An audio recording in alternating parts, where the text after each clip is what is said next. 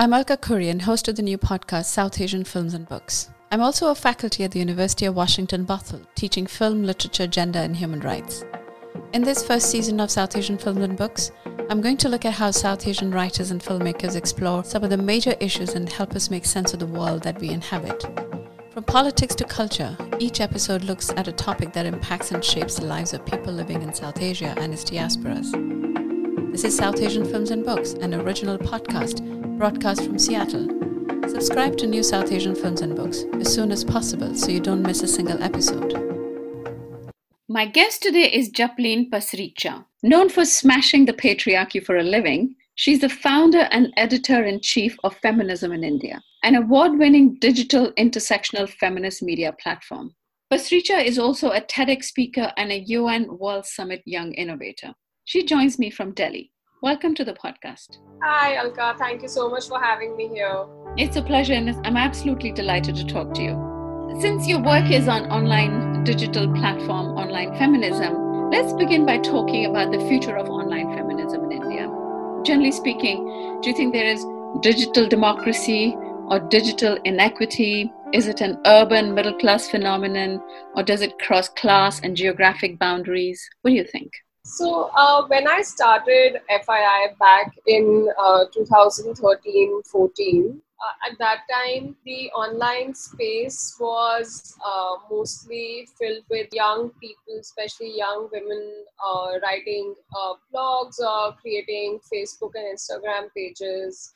And it was not occupied by, say, what you would call real activists or NGOs, but uh, six years, seven years down the line, the concept of online feminism is actually very much also joined by offline feminism. So, uh, what I have seen now in the past uh, six, seven years is that this concept of online feminism is not just occupied by uh, young feminists, but you also see people and activists and NGOs who work on the ground coming online because everybody is realizing the importance and the impact of uh, bringing their work online. And the other thing that uh, especially i have observed is that online activism break barriers of class and caste linguistic barriers as well as you would now have information or be aware of groundwork happening in a in a small town or village so um, now we see uh, people from smaller towns and cities uh, using digital storytelling techniques like uh, TikTok, for example, is extremely popular, especially in uh, semi urban and rural areas. Uh, Instagram is also quite popular. And people are coming online and using these platforms uh, to talk about the issues that they feel or care about. So I feel like the this concept of online feminism is not just restricted to young urban audience, but everyone has jumped on that bandwagon, including activists like Kamla Bhasin to young people as young as 15 and maybe in a semi-urban or rural area.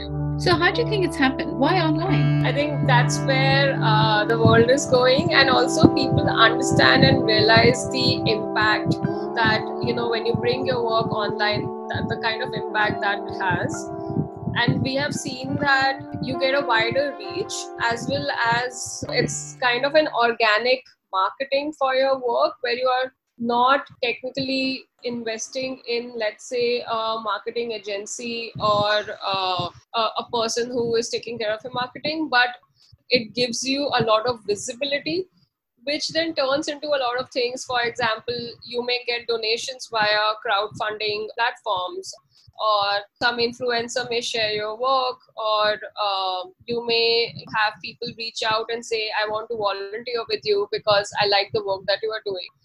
And this just connects people uh, more efficiently. Do you also think that online feminism is safer for women? No, I don't. And actually, since the past few days, I have been undergoing a troll attack um, on on my personal account as well as FI's pages. So I don't think there is any actually difference in online feminism as opposed to groundwork because the internet is a reflection of the society that we live in and the same people who uh, think women uh, are not worth it or they cannot do this or that women should sit at home are the same people who are online and saying the same things on the internet. And actually uh, people are more vile on the internet than they would be in their personal uh, lives or when you meet see them or meet them in person there is a lot of online violence that happens using you know social media platforms a lot of abuse and hate speech that goes around. And especially in a country like ours where the environment is extremely politically charged a lot of this abuse is based on uh, religion and caste lines. Can you give me examples of some of the online uh, feminist movements that have happened in india I'll start with the movement that I was part of. That's called the I Will Go Out movement. It sparked because of the mass molestation that happened in Bengaluru on uh, New Year's Eve, December 2016. Fortunately or unfortunately, it coincided with the Global Women's March that happened in the US and you know other countries in Jan 2017. So a group of young women came together to do something about the mass molestation that happened on the streets of Bangalore. And all of us who were part of this group, we did not know each other. We just kind of came together that one person started the conversation and then they rolled in another one, etc. And then within 10 to 15 days, we organized a multi city march, which is called the I Will Go Out movement, uh, because it is talking about reclaiming uh, streets. Why, for me, this is a special example because we all came together. We had no funding, no NGO support and we mobilized online and then the action was on ground so all of us who came together were from different cities and we all organized uh, marches in our cities using online tools that is a great example of how online mobilization can help and actually amplify on ground work. Right, so it combines online and offline activism. And I wanted to quickly um, also talk to you about the ways in which we are living in truly unprecedented times these days, with the world reeling under the horrific spread of coronavirus. And so, with the lockdowns and social distancing, most of the social movements have gone underground, including in places like Hong Kong. So, do you think online movements have a special space here during this lockdown? As you said, even in India, a lot of on ground movements had to shift either online or temporarily close off uh, their protest. So, for example, the Shaheen Bagh protest, when the lockdown wasn't announced, uh, before that, they were practicing social distancing at the sit in area. Where only they had reduced the number of protesters to five, only five women were sitting there they were also very clear that they will uh, comply with the law and any kind of guidelines. And once the lockdown was organized, the Shaheen Bagh uh, protest was, you know, temporarily called off. And uh, we do see that because of uh, COVID and social distancing, on ground movements uh, have been affected quite largely. However, I don't think that the movements die out because, as I said today, all movements have an on ground and online, like a sister channel. Even if the Shaheen Bagh protest right now doesn't exist, there is uh, still an online uh, movement going on. And many movements uh, and NGOs I've observed have actually shifted their energies to COVID relief work and uh, secondly, there has been a rise in domestic violence cases in India as well as globally. Many activists and NGOs are working towards that cause where they are constantly pushing out helpline numbers.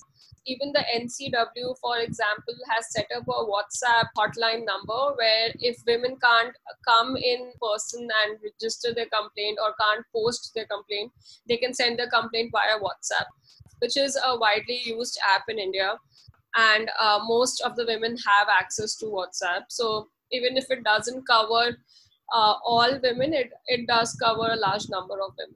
So I think many movements today, uh, many organizations today are innovating with technology in times like these. Uh, I see organizations doing Facebook Live frequently or using Zoom webinars and sessions all of these organizations used to do on ground workshops, but now they are adapting themselves to technology. Even we, as an organization, are conducting Zoom sessions uh, where we used to do workshops.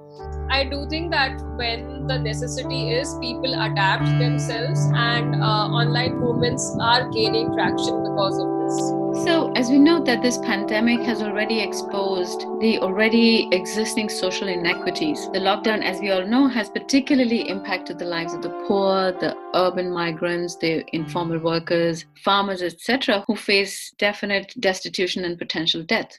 But the pandemic has particularly impacted the lives of women. Can you talk a little bit about it? Uh, as I previously mentioned, there has been a rise of uh, domestic violence cases uh, in India, and there is also a global rise. Uh, secondly, women are now even more burdened with household chores because uh, everybody is at home, uh, especially women who have children and who live with large families. also, a lot of queer people who now have to live with their stay with their uh, toxic families or families who do not accept them.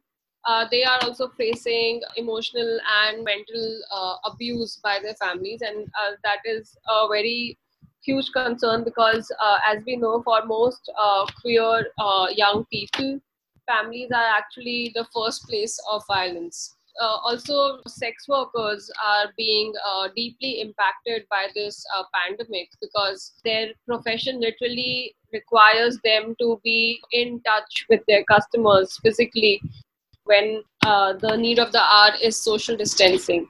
And sex workers already face a lot of violence uh, not just by the customers but also by the state. And in uh, this scenario, they uh, have not received any kind of help or uh, guidance by the state uh, also migrant workers and especially the female migrant workers are walking hundreds of kilometers back to their home because the government has failed to provide safe transportation and also support for their uh, families uh, in urban cities where they work as uh, daily wage laborers. Right. And also can you talk a little bit about abortion?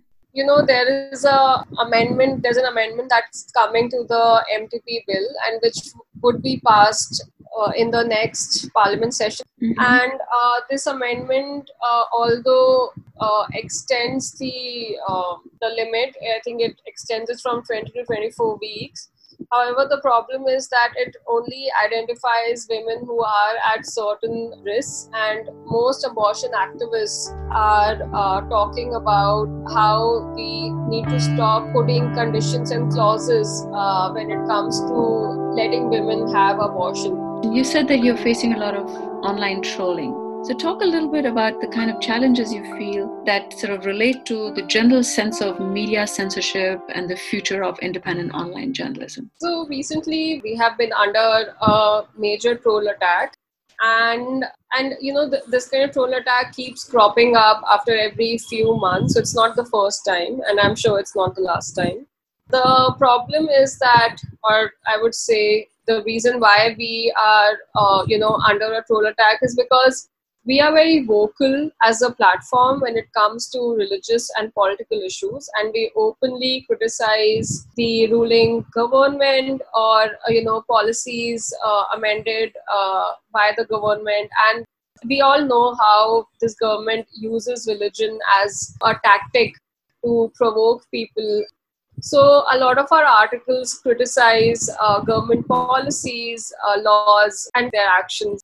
And uh, some uh, right-wing trolls have uh, made a meme about us, which shows that we are a uh, anti-Hindu and pro-Islam propaganda website which is uh, completely untrue because we are a website which crowdsources uh, articles. So everybody who writes on our website uh, is entitled to their own opinions. And then four years back, we announced an editorial policy where because we talk about intersectional feminism and we wanted that uh, not just in theory but it also reflects the way that our articles are written and published it reflects in our writers community and also in our organization so we have a strict policy of non-appropriation that give preferences to uh, lived experiences and first-person stories.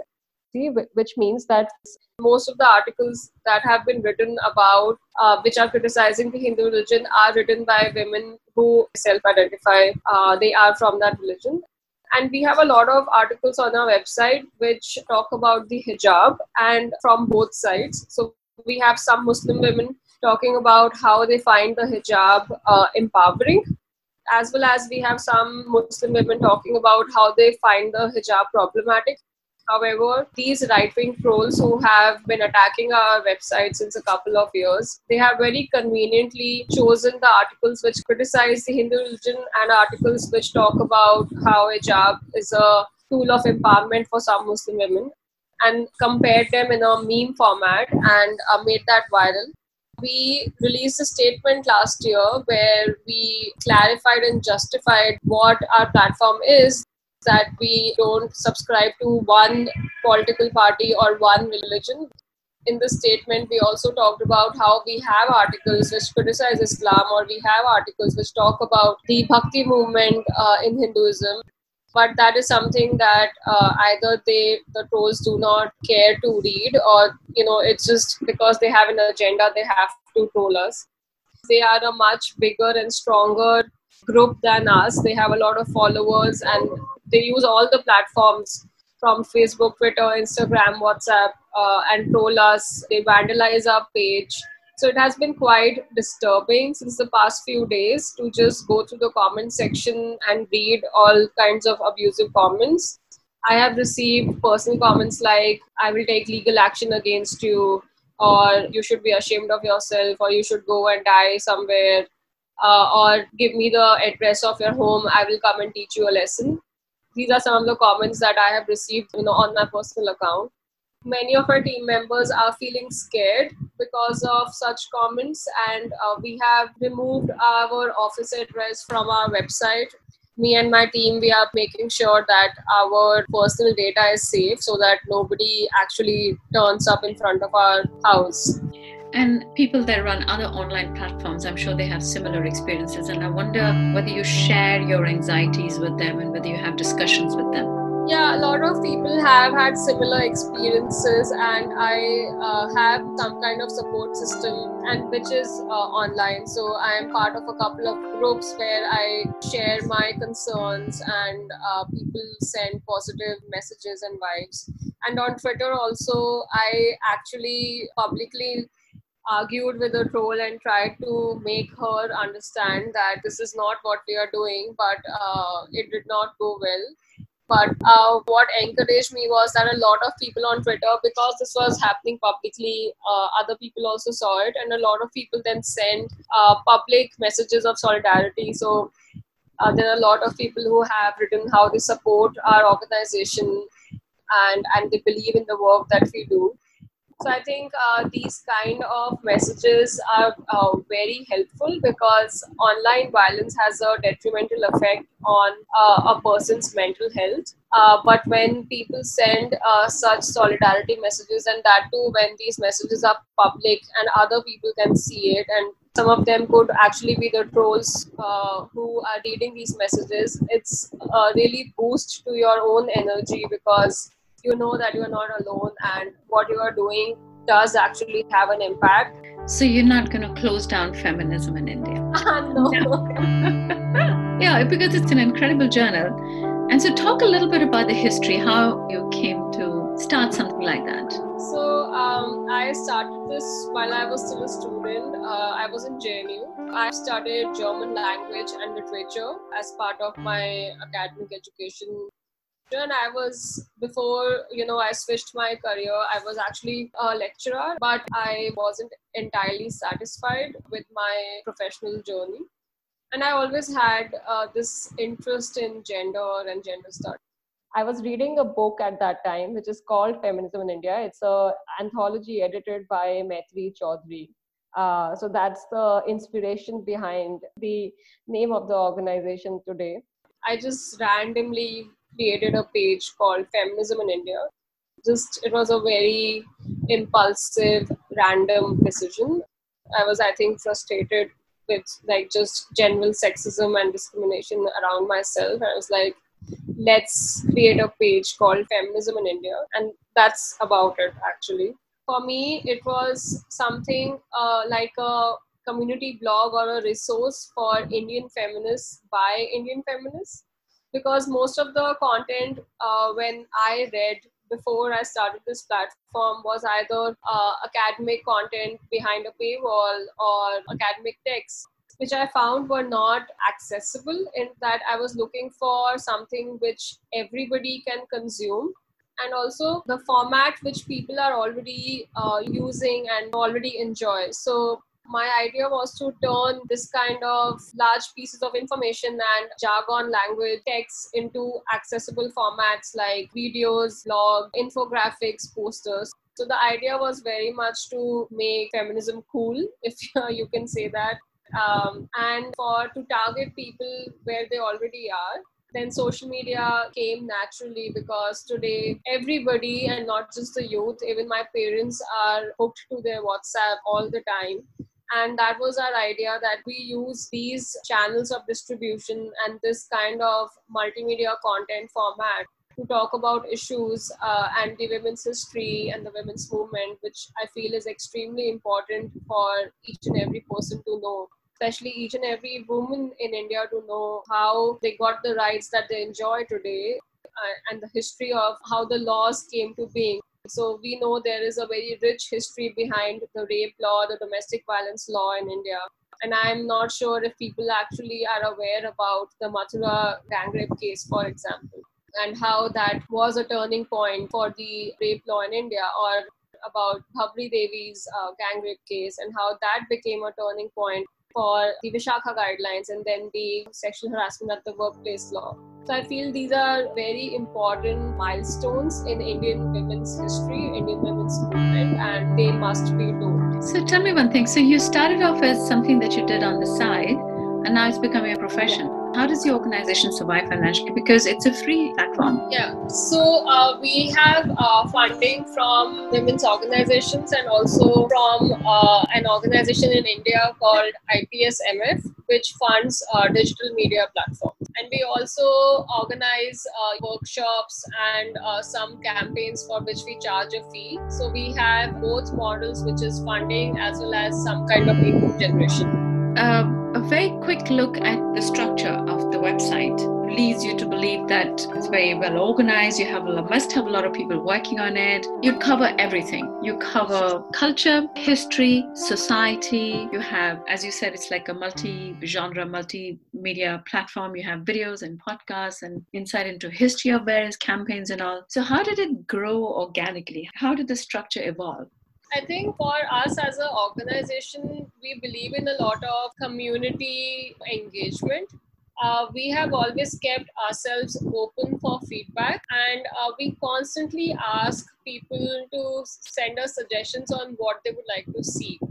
The history uh, section was actually a suggestion by one of the readers where they said that we would like to know about the women's history uh, movement in India the mental health section was also another suggestion initiated by a reader apart from that, I also wanted to break that myth that women's issues are only about, let's say, violence, health, child marriage, or domestic violence, or sexual violence, but not the economy of the country, or the budget, or uh, the policies that are being implemented by the government when people tell us, oh, why are you talking about protests and politics? That's not feminism. We retort by saying that everything is feminism. The personal is political. And you cannot restrict women's issues into one category where you're only talking about the traditionally seen issues. Everything is a woman's issue because everything in this world, uh, women are affected by it. So we wanted the platform to talk about daily news and culture from a feminist lens. And that's how I think we are able to broaden our uh, categories and sections. That's pretty impressive. In a space of seven years, you were able to start from scratch and you've brought it to this particular location. It's absolutely amazing. So, talk to me a little bit about uh, the significance of the internet. In today's world, one can hardly overstate the significance of the internet. It's changed a resource based economy to a knowledge based economy. It's created social, cultural, and economic opportunities for people globally. It's eradicated class, cultural, gender, other kind of barriers. Given a voice to women. But do you think it's a necessary change for good? Or are there any fallouts? One thing that the internet has done, it has broken down power hierarchy. I slowly created a community. People used to uh, respond, like, share, comment, eagerly wait for the next blog to turn up. So I think that kind of model, which where you don't have to be dependent on any kind of external forces. And I'm, having said that, I'm very conscious of the fact that Facebook is an external force. And I will talk about social media corporations later but not being dependent on mainstream media or legacy media to help or to even build this kind of a media startup. I think that is what the internet has broken down. And secondly the way that twitter works i've seen so many young people so many young voices who have received recognition because they talk about issues and they talk about their lived experiences Uh, many of these young people and young voices are from marginalized identities. So they are, for example, Dalit women activists or Muslim women activists or queer activists.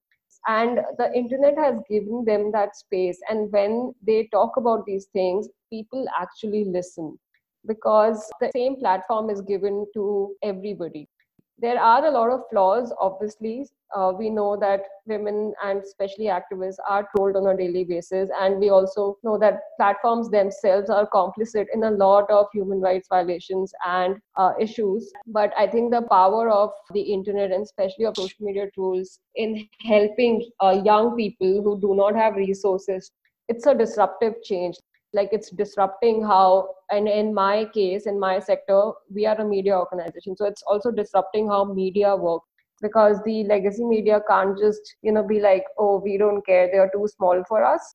Uh, young people who are leading the way and who are creating this kind of media they are being heard by other people okay so let's talk um, about fii you uh, very interestingly include a couple of expressions. We've briefly talked about intersectionality, but I'll come back to it. But I wanted to ask you about the expression Desi style. So, feminism in India, Desi style, which is in the title of your magazine.